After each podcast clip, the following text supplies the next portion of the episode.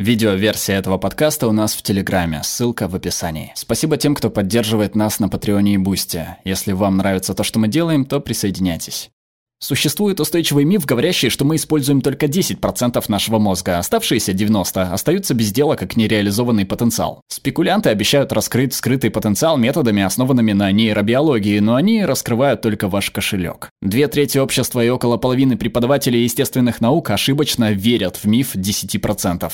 В 1890-х Уильям Джеймс, отец американской психологии, сказал, «Большинство из нас не раскрывает свой умственный потенциал». Этим Джеймс бросал вызов, а не обвинение в ограниченности использования мозга, но возникло недопонимание. Ученые долгое время не могли выяснить предназначение массивной лобной доли и обширных зон теменной доли головного мозга. Повреждения не вызывали двигательную или чувственную недостаточность, поэтому специалисты заключили, что эти зоны ничего не выполняют. На протяжении десятилетий эти части назывались тихими частями, их функции неуловимы. С тех пор было выяснено, что они акцентируются на исполнительной и интегративной способностях, без которых мы едва ли были бы людьми. Они являются ключевыми для абстрактных суждений, планирования, взвешивания решений и быстрой адаптации к окружающей среде. Идея того, что 9 десятых вашего мозга находится в бездействии, звучит глупо, если мы вычислим, как мозг пользуется энергией. Мозг грызунов и собак потребляет 5% от общей энергии тела. Мозг обезьян использует 10%. Мозг взрослого человека, который составляет всего 2% от общей массы тела, потребляет 20% от ежедневного сгорания глюкозы. Для детей это число 50%, а для младенцев 60%. Это гораздо больше, чем ожидается относительно их размеров мозга, который масштабируется пропорционально размеру тела. Мозг человека весит 1,5 килограмма, мозг слона 5 килограммов, мозг кита 9 килограммов. Однако в расчете на массу человеческий заполнен большим числом нейронов, чем мозг любого другого существа.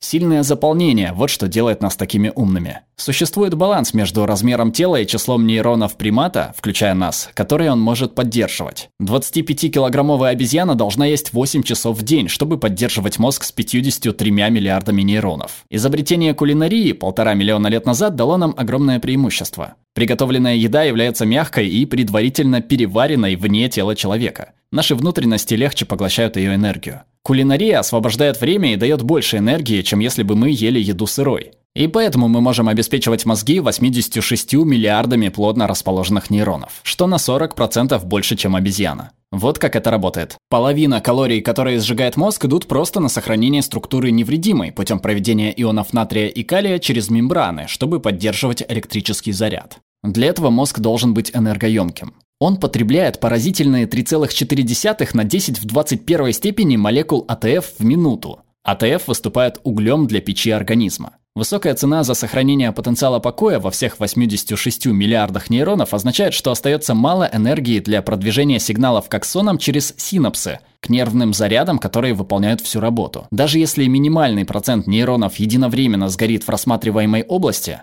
энергетический груз создающихся импульсов по всему мозгу станет непосильным. Вот откуда возникает энергоэффективность. Позволяя лишь небольшой части клеток единовременно подать сигнал, известный как редкое кодирование, используется минимум энергии при переносе максимума информации. Это происходит из-за того, что малое количество импульсов имеет тысячи возможных путей, по которым они распространяются. Недостаток редкого кодирования среди огромного числа нейронов – их стоимость. Хуже, если большая доля клеток никогда не сгорит, значит они излишни, и эволюция бы их давно отбросила. Для решения этой проблемы нужно найти оптимальное соотношение клеток, которое мозг может активировать за раз. Для максимальной эффективности от 1 до 16% клеток должны быть активны в любое время. Это энергетический минимум, с которым мы существуем, чтобы быть в сознании. Необходимость сохранения ресурсов – причина тому, что большинство мозговых процессов должны происходить вне сознания. Вот почему многозадачность – бесполезное дело. Нам просто не хватает энергии, чтобы делать два дела одновременно, не говоря уже о трех или пяти. Когда мы пытаемся, каждое дело выполняется хуже, чем если бы ему уделялось все внимание. Числа против нас. Ваш мозг уже умный и мощный. Настолько мощный, что ему необходимо много энергии, чтобы оставаться мощным. И настолько умный, что он выстроил план энергоэффективности. Поэтому не давайте мошенническому мифу чувствовать себя виновными за якобы ленивый мозг.